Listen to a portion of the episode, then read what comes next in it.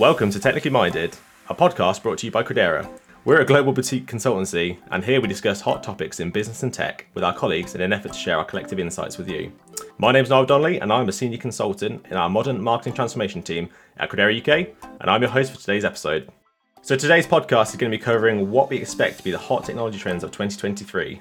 And I'm really happy to be joined today by our Credera UK CTO, Marius Rubin, and John Jacobs, one of our partners from Credera US. So thank you very much for being here today. I really, really appreciate it. Would you both please give me a brief hello and a little bit of what you two do at Credera? If you start with John. Great, thanks, Niall. Uh, hi, my name is John Jacobs. I'm a partner with Credera US.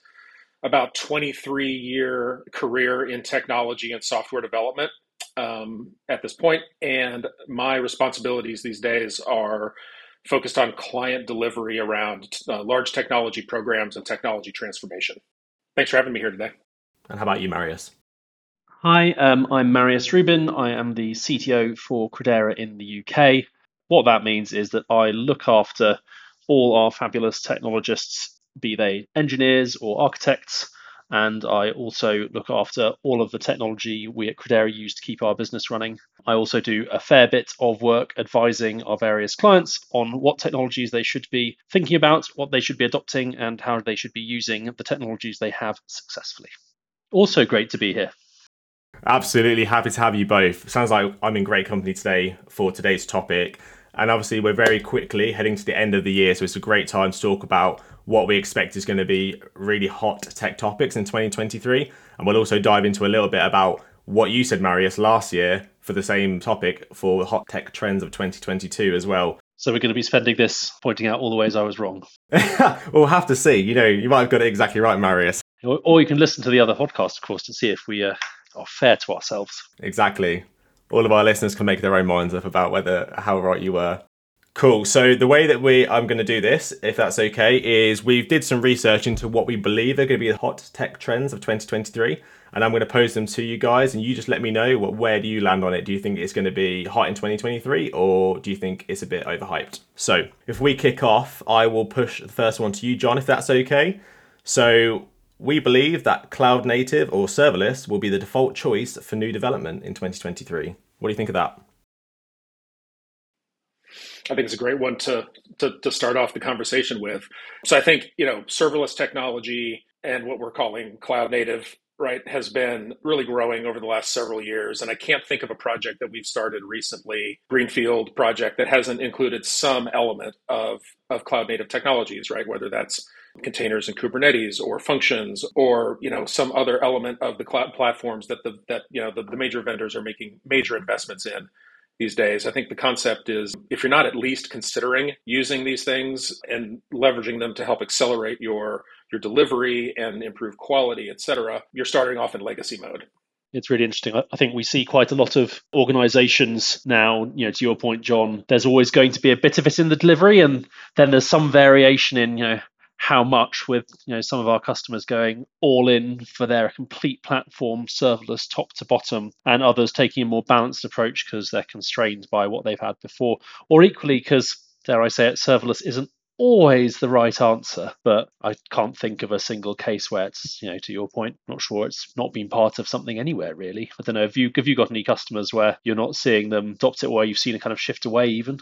so I think it is the kind of thing that, you know, to your point, you, you don't have to go all in 100%, right, with serverless technology, et cetera, right? You can make incremental changes to a technology stack and start heading in that direction and start getting value quickly, right? Whether it's writing functions, whether it's getting to more of a um, an event based, an event driven architecture, right? Which I think a lot of those tools really do support. Um, I think it can help accelerate in that way without without necessarily making you know a, a full blown hey we've got to we, we've we've got to reinvent the entire wheel type of mentality. Yeah, absolutely. I think one thing that you know wheel reinvention aspect definitely something that I think is a risk when you've got particularly those serverless tools which are so powerful and so easy to kind of compose and assemble. It, it could sometimes lead to doing things that way because you can, and dare I say it, overlooking maybe more monolithic or COTS options to do a similar job. But certainly for a lot of very standard stuff, web facing stuff, it's kind of a question of why not almost, isn't it? Yeah, I agree. I think it, it, it, you know, the the caution, the cautionary tale to this is that it does add, it does tend to add complexity, and you better be ready for that, right? And I can think of a number of times where we've recommended, hey, maybe backing off on some more distributed techniques because maybe maybe the organization isn't ready for it. They're not quite to that level of maturity yet, or maybe they just don't have the need from a scale standpoint, from a uh, from an elasticity of demand standpoint. So yeah, there's a lot of factors there I think that are that are important to consider before you just jump all in. And, and just on that, John, with regards to kind of the maturity of the client, is that something that you assess when kind of beginning to work with a new client, whether you know to, to find out whether they're at a point where they can make use of a certain level of serverless, if that makes sense? Yeah, yeah, I think it's something that we that, that, that's important to do, regardless of the type of technology, the specific tools that you're that you're looking at. Right, you want to select architectures, approaches, and and and stacks that are reasonable, right, for the organization to to to, to live with and to maintain long term. Right, if it's too much of a change, if it's too much adoption of change and, and, and new technologies and new approaches, I think that adds a ton of risk, right, to to an engagement. So there's a balance there, right? Where can we push? Where can we where can we get more modern? Where can we you know use tools and techniques like cloud native serverless technology to drive an outcome right? We want to get to market faster or we want to reduce our uh, the wait time that's you know that it's going to take us to launch a new product or a new capability. I think those are all factors that you've that you've got to consider and then balance that risk. At risk of um, revisiting old hits and telling everyone please do listen to the previous podcast. It was an interesting thing we spent a bit of time talking about was that almost you know your question Niall about would you assess it? Well, different parts of an organization might have different appetites or different capabilities. So we, you know, I think last year we spent a bit of time talking about how you almost end up with two speed or multi speed with some areas very mature and adopting it. And I think John's comment about outcomes is really important. Is where are the bits where it makes sense and where can you do it effectively and which parts of a business are mature enough to do it and it, it may not even be the case that you need or want all parts of business to be that mature. There may just not be the value. But if you've got something which is really burning and important and where you can measure what you're going to get back for that investment, it might make sense and sort of almost becoming comfortable with that range of maturity you might have. That's really good. I think, again, like focusing on the business outcomes or understanding the business outcomes uh, helps you make the right decision there, right? So I can think of a client a client that I'm working with currently who, you know, um, wanted to launch a program that they thought was going to was going to result in a one to two percent revenue lift. Right, this is a very large organization, and so you know that's an area where I think you can you can go more aggressive. Right, we can take on more risk. We can even you know maybe introduce some some instability at times. Right, in the platform because there's so much value at the end of the rainbow. Right, once we get something launched. So you've got to again, there's a cost benefit analysis there that I think is super important that actually leads us on really nicely to the next one. So, Marius, I'm going to pass the next question to you if that's okay. So, portfolios will shift resources from transformational to cost saving initiatives. Yeah, so this is this is kind of topical, really. It's kind of obvious statement. The world we're living in is is not the same as the world we were in when we had this similar conversation last year. Obviously, it's different in some ways. I think last this year we're doing things remote by choice, but I was doing it from home because we were still in pandemic. I think we even had hoped to do more podcast recording in the office, and so clearly that that's changed. But there's you know broader instability, economic uncertainty, and I think a trend we've noted in a number of places for quite large programs of work with you know to use John's phrase, lots of value at the end of the rainbow people are kind of wanting that ra- rainbow to be pretty small and they're shifting what they're spending their time on to activities which are potentially less transformational, but will save them cost in the short term. That you know, it's fairly standard cyclical thing that in a sense. But what I think is quite interesting is is kind of where it's coming and where organizations are with quite significant investment in cloud resources, cloud compute, and modern technology, but possibly not always the financial management capability that follows it. So I think a sort of interesting consequence of that is I don't find the idea of moving to cost saving initiatives kind of necessary necessarily a bad thing. Actually, what some of the stuff that drives really great architectures and really great systems is people trying to be efficient with how they build them. So I think one of the things we'll see is cost saving initiatives that aren't just about cutting costs, it's about achieving the same result in an efficient way and in the most appropriate way for these technology sets, but also arguably more use of tooling that probably somewhere down the line as something to get. So more sophisticated usage of the pricing capability that you get in clouds, the ability to use transient compute that is costed lower at funny times of the day and night, even shifts to different processor architectures, so using ARM based processors in the cloud rather than Intel because it's cheaper. And uh, I guess additionally, it's probably good news for companies um, like ProsperOps who have tooling that lets you cost manage in AWS. You know, it's a good time for them because actually some of that tooling is really valuable and delivers immediate, you know, immediate benefit to a client that you can then use to then do more transformation. And we've seen quite a few clients adopting a number of products like that, um, spot Spotinst and others. And what about you, John? Do you feel the same? Have you seen resources shifting away from transformational and more towards cost saving over in the US as well? I think it's a very it's a very interesting topic and you know timely to Marius's point about where we are, just where we are in the world, right? Coming out of a pandemic, right? Coming out of a time when companies had to innovate extremely quickly to survive, right? We had a, a, a, number of clients who were in that mode, right? We have to drive more digital sales. We have to, you know, invest really, really heavily in e-commerce, more so than we thought we were going to in a very, very rapid way. So I think that again, that was survival, right? We had to, you know, we had to do those things. We had to take those steps, and it wasn't always done in the most efficient way at the time in 2020, 2021, which was totally fine, right? We had a goal that we had to meet, right? We had to again keep the trains running or keep the business afloat. So i'm quite interested in in the idea of it may not be a bad time at all to just you know take a bit of a step back and look at where can we drive some more efficiency right? Where can we uh, find some cost savings right? Are, are there some things we developed back then that didn't work out that maybe need to be pulled back you know out of our systems out of our production environments because they're just not making the revenue impact or the business impact that we wanted them to have? So a little bit of cleaning house is never a bad thing and you know seems like a, a, a relatively good time to do it from a macro standpoint. So long, long way to say yes, we're definitely seeing that right in our client base in the U.S. and and, and are uh, seeing a lot of clients kind of contemplating that and asking those questions about where can we find efficiency and, and cost savings as well. So the next one I've got is a, is a little bit different, but I think it's very topical for right now. You seem to see it, read about it a lot in, in like the news. So that is natural language generation. So Marius, I feel like you're raring to go on that one.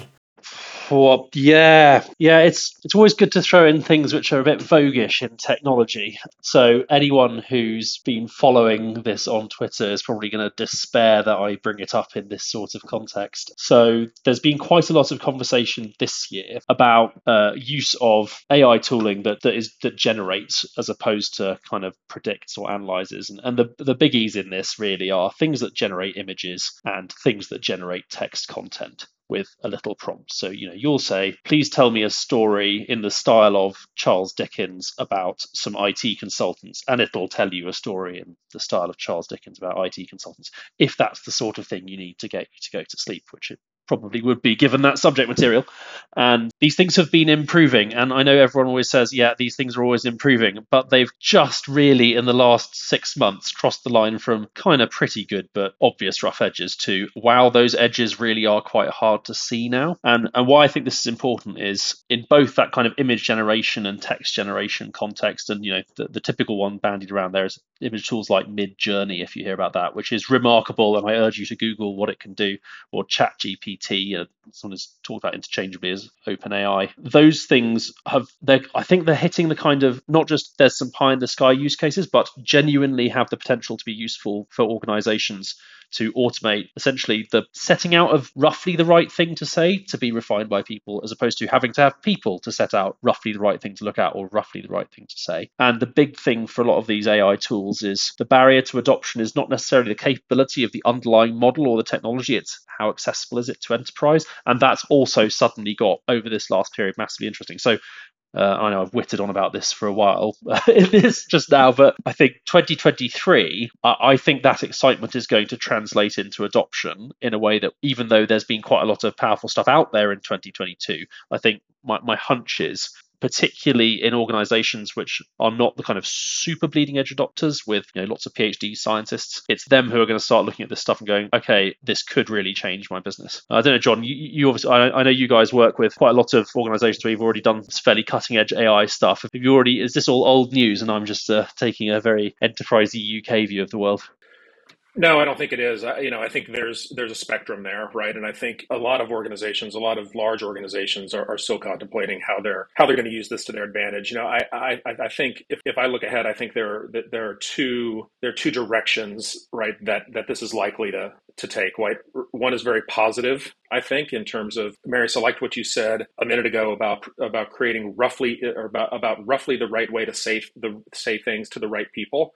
And I think that with natural language generation, you can do that very, very rapidly and you can do it in like every language in the world, right? And reach a very wide set of people, a much wider audience than than you could possibly ever target in the past, right? With your with your content, with your message. That's that's one of the positive, you know, outcomes here. But, you know, on the on the cautionary side, it can also be weaponized and and used, you know, I think in lots of nefarious ways, whether we're talking commerce or geopolitical situations, right? You know, so, so so I think it's one that that is likely to develop, frankly, in both of those directions rapidly. I think yeah, that that last point, and it's always really tricky to balance the optimism side with the pessimism on these. We're all used to, on the whole, pretty unsophisticated scam emails. That's going to get a lot harder. And the other thing is, kind of inevitably comes up in any discussion about something that has been trained on a large body of knowledge, is the extent to which it has inherited the biases of that body of knowledge. So, you know, these these tools, and while they have made you know significant steps forward in avoiding some of the generated content, saying things that are you know grossly offensive, racist, discriminatory, inciting violence, they can still be angled towards it. They will still make assumptions, you know, about ethnicity, about gender, and we do always. I think it's back to that kind of human in the loop thing. The more you rely on this stuff, the more you need to be really vigilant as to whether it just risks perpetuating biases that are themselves problematic. So, I mean, I sort of choose to remain optimistic, but definitely the sort of equity impact of these tools still needs to be really approached with caution, especially when they are so sophisticated that actually, for most folk, most consumers, of the tools themselves who are still technologists, you're not going to be able to understand really what it does in any great detail. So, for organisations, I'm just wondering what would be an obvious application of natural language generation for, for example, one of our clients, like a large organisation. How would they apply natural language generation? Would it be things like marketing campaigns, for example? They'd use that to do like ad copy, for example, or very highly personalised emails at scale. Do you see that being being an obvious one, or is there something that even more so? I think that's a fairly obvious one. It's massive amounts of copy. You're talking massive amounts of copy to to get your message to the right people, right targeted content to the right audiences in again multiple languages or hundreds hundreds and hundreds of languages potentially. So yeah, lots of value there I think for many of our clients one thing um, Vince Yates, our chief data scientist, did as an awesome demo. So, because we do some investigation of these sorts of technologies, we had the model ourselves and were able to do some experimentation with it earlier this year before it became available. That content side of things becomes really powerful when you start thinking about how you might personalize a message. You know, at the minute, you might see some content which says, like, hey, you look like you're interested in retirement homes because you're aged between 55 and 60 and live in the southeast England area. Well, that's not really, you know, that stuff doesn't really float. But imagine you're a hotel operator and this was the demo we did and you can say what you know is someone is interested in animals and they want to stay in london and you can put something out so you can prompt it saying produce some copy for someone who is interested in animals to stay in our hotel near regent's park or something and it'll go if you're interested in coming to london you love animals you should absolutely stay in our flagship hotel because it's really near the zoo. And that stuff i think will be you know or someone's interested in restaurants stay here because it's near the all these great restaurants. That stuff will be really very powerful I think it's quite interesting as well. And I don't want to go too off too far off on a tangent on this one, but I think it's really funny that we're getting to a world where natural language generation is, is becoming so advanced that it can do so much when it's got the right data. But we're also heading forward into a world where getting data from people, customers, consumers online is getting steadily harder because of you know, various data privacy regulations, whether that's legislatory like GDPR or the CCPA or PECR um, or you know iOS's ATT. Do you see that that natural language generation technology is going to get hampered by a lack of freely available data or data that can be collected from consumers online, but at the same time, when it does have that data, it can do all these amazing things. How do you see that kind of these things are going almost in opposite directions? I'll take a crack at it. So, so I think anonymizing the da- that data is key before you feed it into the in, in, into the models, right? To train to train things like natural language processing, right? We have to make sure that we're doing that in a in a way that um, that conforms, right, to all the various regulations that you just mentioned, and it's really just good hygiene, right, and good treatment of our of our customers' data. So that's my initial thinking is that very clear strategy around how we anonymize and how we and how we cleanse that data and remove any uh, try try to remove bias as much as possible right? To to, to Marius's point from those data sets is extremely important. I do it's an interesting and for the reason I pause now this is a really good question. I think what we're seeing is a, it is a bit of an arms race between organizations which have a commercial interest in protecting privacy as well. Not not just obviously there's the legislative angle which you mentioned, which is interesting because it, it, divides the world into areas that have these regimes and, and don't, but also vendors who have all the first party data themselves, and therefore, of course, it's in their interest to make it harder for others to take it. And you know, Apple's security stuff is great for them as well as for people's privacy. But I I think you know one of the things we saw when we were over at uh, AWS reInvent in Las Vegas a couple of weeks ago was more technologies emerging to make some of this stuff easier and to make organizations more able to share and work with data in a way that does protect people. So things like clean rooms, things like identity resolution services, which can let you understand your customers without de-identifying them essentially i think will make make it easier to apply some of these models and to you know for organizations to cooperate between them to build a consistent picture without relying on these one or two platforms that just know everything about you. And it's certainly interesting. And I think, you know, again, next year we'll see probably more adoption of that. I mean, more generally, I don't know about you, John, but I've we seem to have gone from a 2022 in which kind of data architectures and what you can do with data were really interesting to 2023 looking like the year of governing data for success being really valuable. And I know governance isn't the thing that necessarily everyone gets excited about, but it's that's becoming almost the I don't know the thing that is enabling or not of people using data the way they want to. I think that's a really interesting topic. Absolutely, I'm, I'm actually really interested to see if we do this with this podcast next year, where the where natural language generation will be by that point, because it's coming on leaps and bounds. John, I think this next one's for you. So, what do you think about organizations moving away from large JavaScript frameworks for front end? So this is a uh, a fun one. I feel like in some ways it's it's back to my roots as a developer, right back to uh, the early 2000s timeframe. But I think there there is you know a recognition that SPAs, right, single page applications, aren't always the right tool for the job in every case, and they can be a great tool for the job. Um, depending on what you're building. If you're building a very data driven app or you're building something that's behind a firewall, likely a very good choice, right? But there's some real complexities and some real downfalls to, to selecting a, a, single page architecture as your default. Search engine optimization, right, can can rear its ugly head.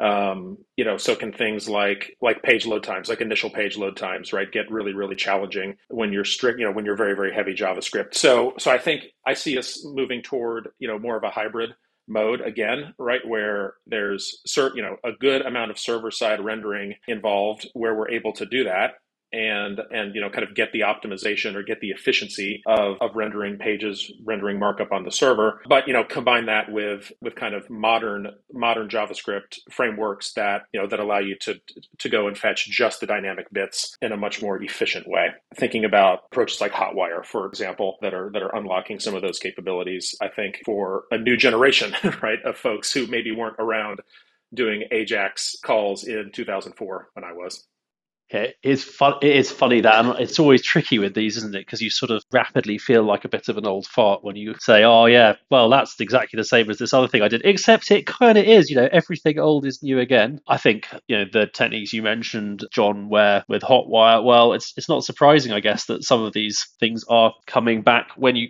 to be honest, look at a bit of the mess we got ourselves into with SPAs, and it's funny when uh, and all credit to the organisations who do a fantastic job of producing radars for this and charts like you know, InfoQ and ThoughtWorks and others. A lot of it boils down to did organizations all just go in on some of these very complex, or I guess ever more complex JavaScript front end frameworks like Angular and React because it was voguish? You know, this is always the challenge with IT. It's the next bet you know it's always the next big thing and suddenly that area gets really bloated and painful as anyone who's you know ever tried to do complex dependency management or has had to switch java build tools about javascript rather build tools every few months as new ones get released it's you know the cost of of implementing some of these has been huge and and what we're seeing we're seeing things come back that in some ways are a bit simpler and a bit lighter weight and you know to john's point make seo work better but also there's there's an interesting bit for me around things that work better where people aren't running the latest and greatest smartphones with really high quality mobile connections.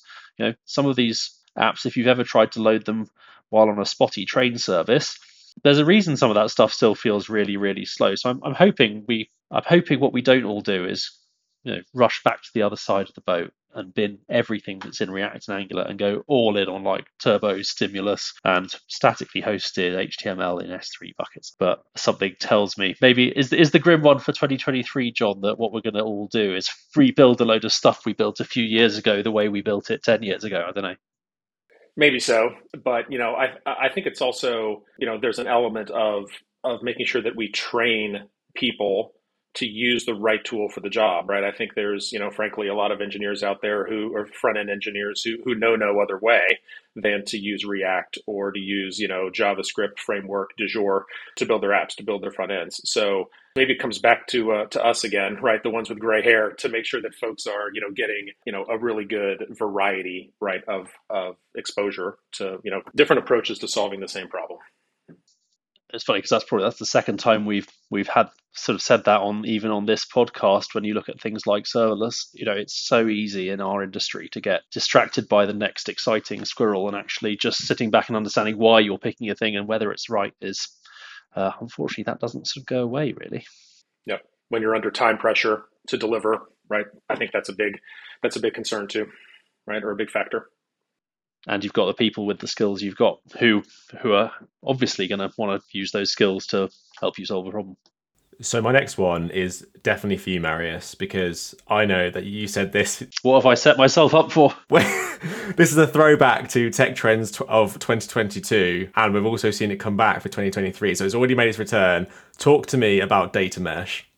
Oh boy, right. So unlike last year, where I, I wasted an awful amount of time explaining uh, what the concept is, uh, I would strongly encourage you either to listen to that podcast if I haven't said that already, or better still, to uh, read Zhamak Dehghani's excellent article on data mesh, which tells you far more eloquently than I possibly could what it's all about. So you might ask, why is it on 2023? Uh, we've done a bit of it in 2021. We've been doing it through 2022.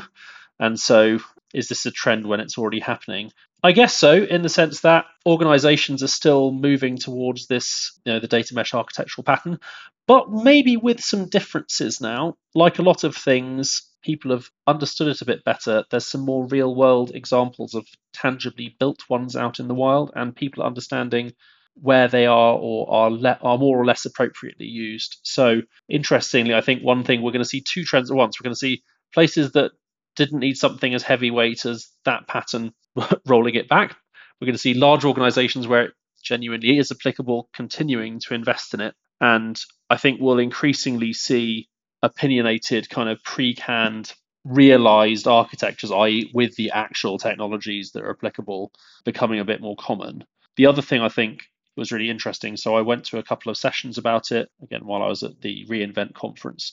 And one thing that has emerged from this is actually really how hard it is to make all the governance and management side of things line up. It all works okay in theory, but back to my other point about maybe data governance being the bigger trend to watch out for and that you know now being seen as the number one priority even for quite technology minded organizations I think it kind of goes hand in hand with that. You know, how can you be successful with a distributed mesh setup unless you're properly set up when it comes to understanding how your data is being used, who's got access to it, how the security controls are managed around it, how you enable and disable access across essentially kind of distributed architecture. Yeah, it's quite it's quite interesting. I think. I don't know you you John. What, what's how have you seen it this year? I think you you covered it well, and you probably have uh, a bit better insights right than I do in this area. But I will say, I think that your your governance t- uh, point is really really interesting and really important, right? And not something that we had to deal with. Certainly not at the level that you that you do with a with a data mesh in the in the traditional approach, right? So you know when all of our data was centralized in a warehouse or in a data lake, it was a lot easier, I think, to to rationalize who has access to that, and uh, because it's all centralized, right? It's all in one place. We can define a set of policies around it, and so as you distribute that out across an organization, it becomes at orders of magnitude harder to define what your policies are and then who's going to enforce them, right? How do we do that practically? I think that that is a very large challenge for, for organizations that are looking to move in that direction, really, and not different from any distributed architecture, right? You have to, you really have to, to think about those things up front and make sure that it's built into your pipelines, to your approaches, to your deployment tooling, et cetera. I'm going to give this next one to you, John, if that's okay. So, what do you think for 2023? Where do you see cloud based development coming out? Cloud based development. Um, so I think tooling has come has come a long way. You know, if you look at you know things like Cloud Nine, like Eclipse Che, right? I think there is there are there are a lot of advantages, especially if you are building a cloud native solution. Going back to our first topic, I believe, right? If you're already there and you're deploying into public cloud, there's there's a lot of reasons to use either their native tool sets or or a combination of you know of other things. Makes deployment easier right? You start to eliminate the works on my machine but doesn't work in your environment problem that comes up a lot. I think so so i think there's a lot of promise and i think we will see a lot of organizations moving in that direction. From a security standpoint it makes a lot of sense right? I don't have data and code floating around on laptops going through airports people's homes etc i think the one cautionary tale here is it, it doesn't necessarily always have an immediate cost saving component. I think if you just look at the raw numbers, how much does it cost to develop kind of in a in a traditional mode versus you know versus using a cloud-based IDE or a cloud-based development environment, it's probably going to be more expensive to go from A to B initially. So again, it's important to look at outcomes. Are we able to get to market faster? Are we able to improve quality because we're not dealing with differences between a development environment, a test environment, a production environment, right? Those are all much more standardized and much more automated how we provision them. So again, I think it's going to be the organizations that are able to see that value in terms of time to market, in terms of reducing the cost of delay, in terms of higher quality that are going to accelerate toward those kind of techniques. Marius, I don't know what you guys are seeing over there, but love to hear your thoughts. Yeah, we're we're seeing a very similar thing, and it's interesting the kind of pressures that are driving it. One of them is the security point that John mentioned is really important. Security is an ever moving target, and newer accreditation standards, like the ones we ourselves are held to, so things like Cyber Essentials, ISO 27001, you can't kind of just do it once and sit back and relax for, for forever and a day. you you're always being asked to improve your posture, and, and the bar's being changed or raised rather, and it is getting increasingly difficult in line with those standards to argue for high powered machines. To John's point, it's certainly not about cost. It probably is cheaper to give someone a really high powered laptop and have them have it for a year. For accounting gurus out there, it also is really helpful to have something which is an asset you can depreciate if you if you care about such things. But some of those other benefits we are we haven't so it's worth saying I haven't yet seen one of our customers move to this model yet in terms of like wholesale move to it. We're certainly seeing organizations experiment with the model.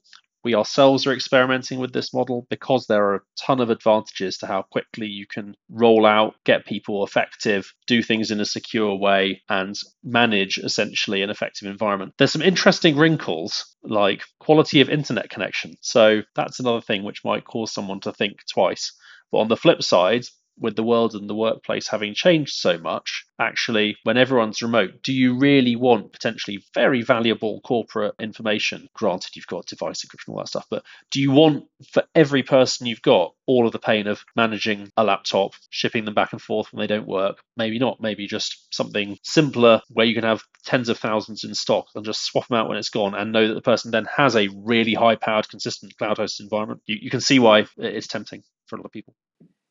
Yeah, yeah, I agree. And let's be frank, right? There's still a severe labor shortage in our industry. I saw a, a statistic recently: uh, 800,000 open jobs in you know the broader technology industry here here in the U.S. So that's engineers, data scientists, operations folks, right, all in 800,000 jobs. I think 300,000 or so were engineers. So, you know, it's really valuable to be able to get that constrained group of folks busy quickly because turnover is going to happen. Salaries continue to increase, I think across the board and so you know organizations need to look at knowing that that's going to happen how do we drive the most efficiency in our in our development workflows and this is one tool in the tool belt worth considering it's funny actually, and, and correct me if I'm I'm wrong here. I, I don't feel like cloud based development is a particularly new concept. Like it's been around for you know at least a few years.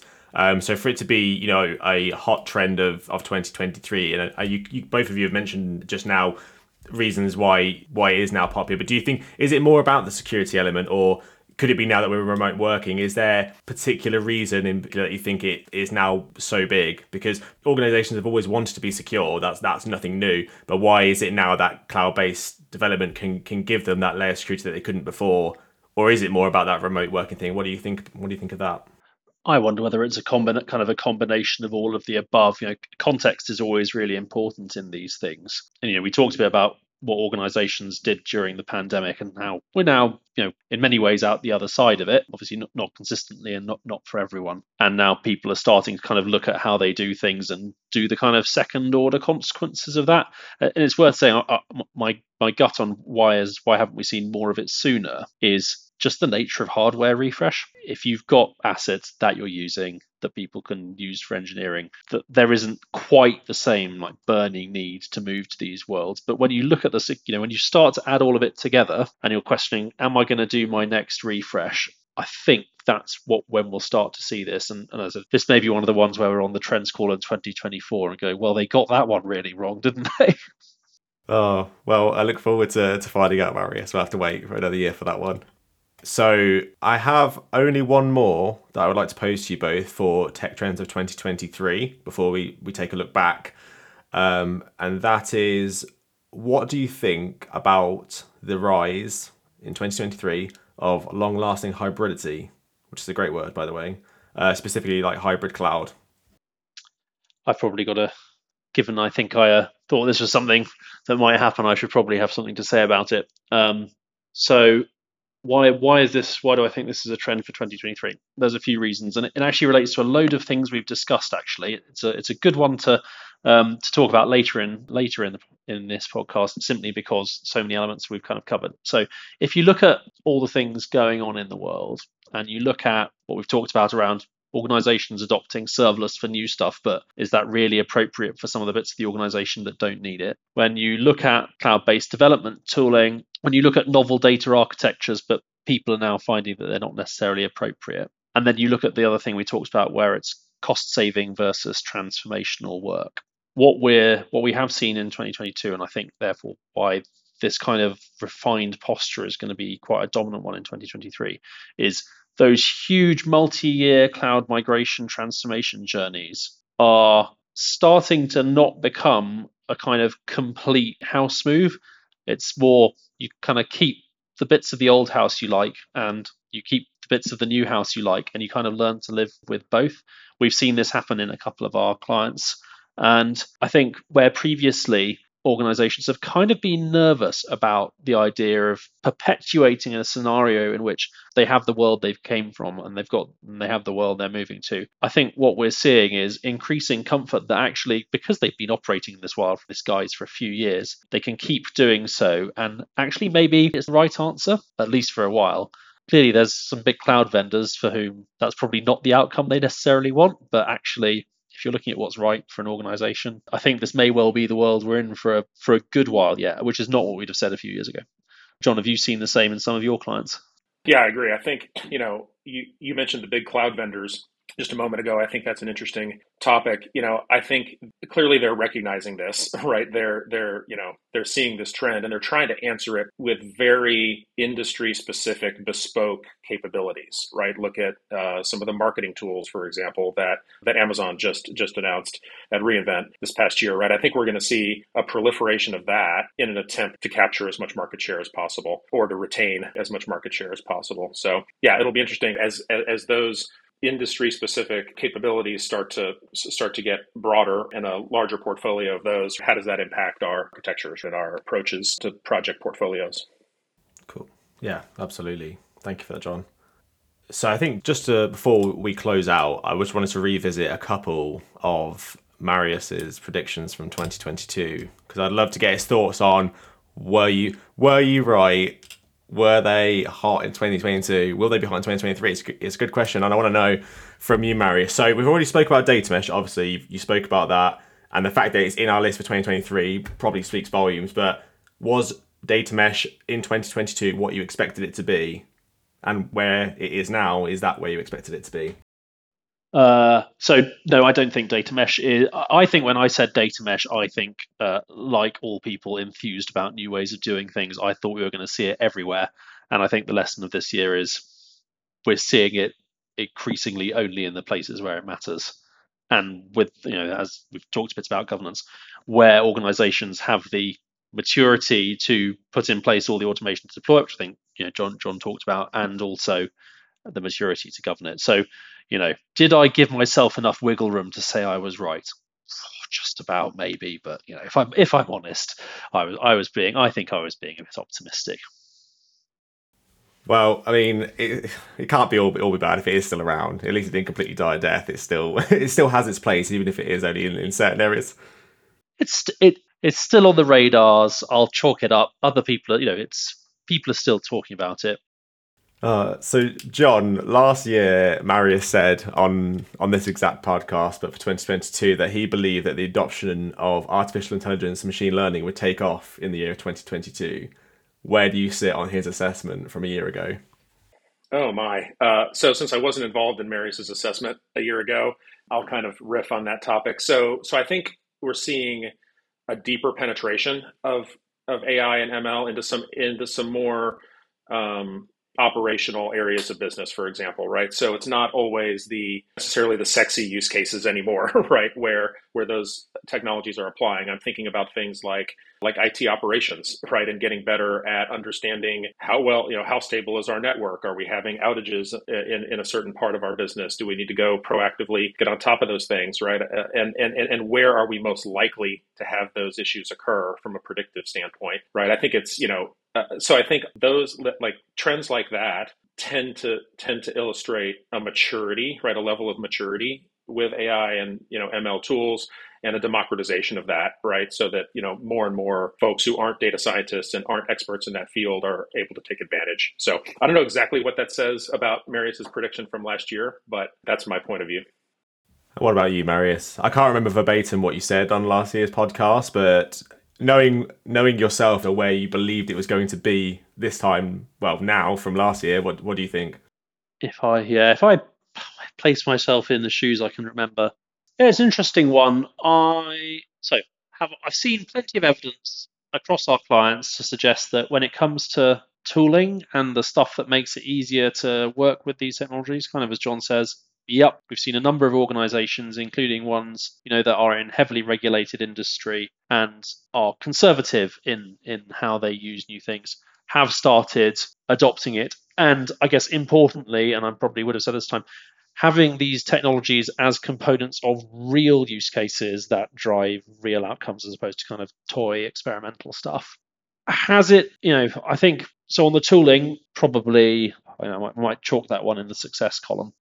I'm not sure we've seen the same. I think we've talked a bit about, you know, OpenAI, ChatGPT, stuff like that. Some of that really advanced stuff, I'm not sure we've seen so much this year. Hence it being the one for next year. I mean, one lesson from this is maybe it takes an awfully long time. So, but you know, you start talking about a thing, but it's years in the making for it to kind of penetrate the industry completely. And in a sense, you can slightly get, you know, novel trend fatigue because there's a finite number of new things organizations can even adopt. No, absolutely. I, I don't think it's you know from our conversation on natural language generation that, like you said, the tooling's there, the, the technology's coming along nicely. It's just does it have long term application, or like I say, it's just novel. It comes, it goes. It was a nice idea. No one actually really used it for anything long term or impactful. So I think it'll be really interesting to see. Yeah, is this one to stay? Is it one that's actually going to have real real impact?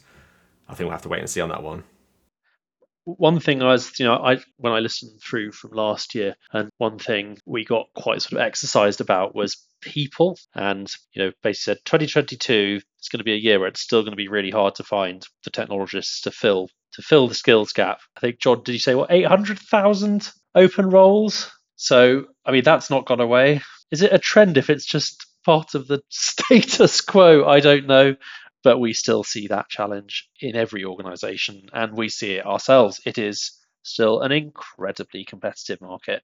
We think we have really great people and we think we're a place that great, you know, great people would aspire to and want to work at and we find it hard. So for organizations which are trying to do this at mega scale, it's it's still incredibly difficult and there's way more to do, you know, throughout not just industry, but also in engagement with education, engagement with organizations that help people retrain and reskill. That's, you know, in a bid to turn this into a trend, you look at some of the announcements AWS are making around specifically supporting learning initiatives that target people who are not already professionals, so are targeting people in education. Look at the work that we're doing to support schools in building the skills that their students need to be the great consultants of the future. That I think that trend of it companies realizing this is not just about trying to do something that helps helps with brand. This is really about sustaining the industry we're all part of. I think we'll see way more of that across a lot of technology organizations really recognizing how the people aspect requires engagement right the way back even to early years. Absolutely. Unfortunately, that is all the time we have for today, if you can believe it. But I just want to say massive, massive thank you to you both, John and Marius, for being on this podcast to say I found it incredibly interesting and insightful. And I hope to have you both back on the 2024 Tech Trends podcast when that rolls around. Who knows what we'll be talking about at that point, but could be a lot of the same again. We don't know. So, and thank you as well to all of our listeners for sticking with us for the hour. And I hope that you found it as interesting and insightful as I did. And please join us again for another episode of Technically Minded.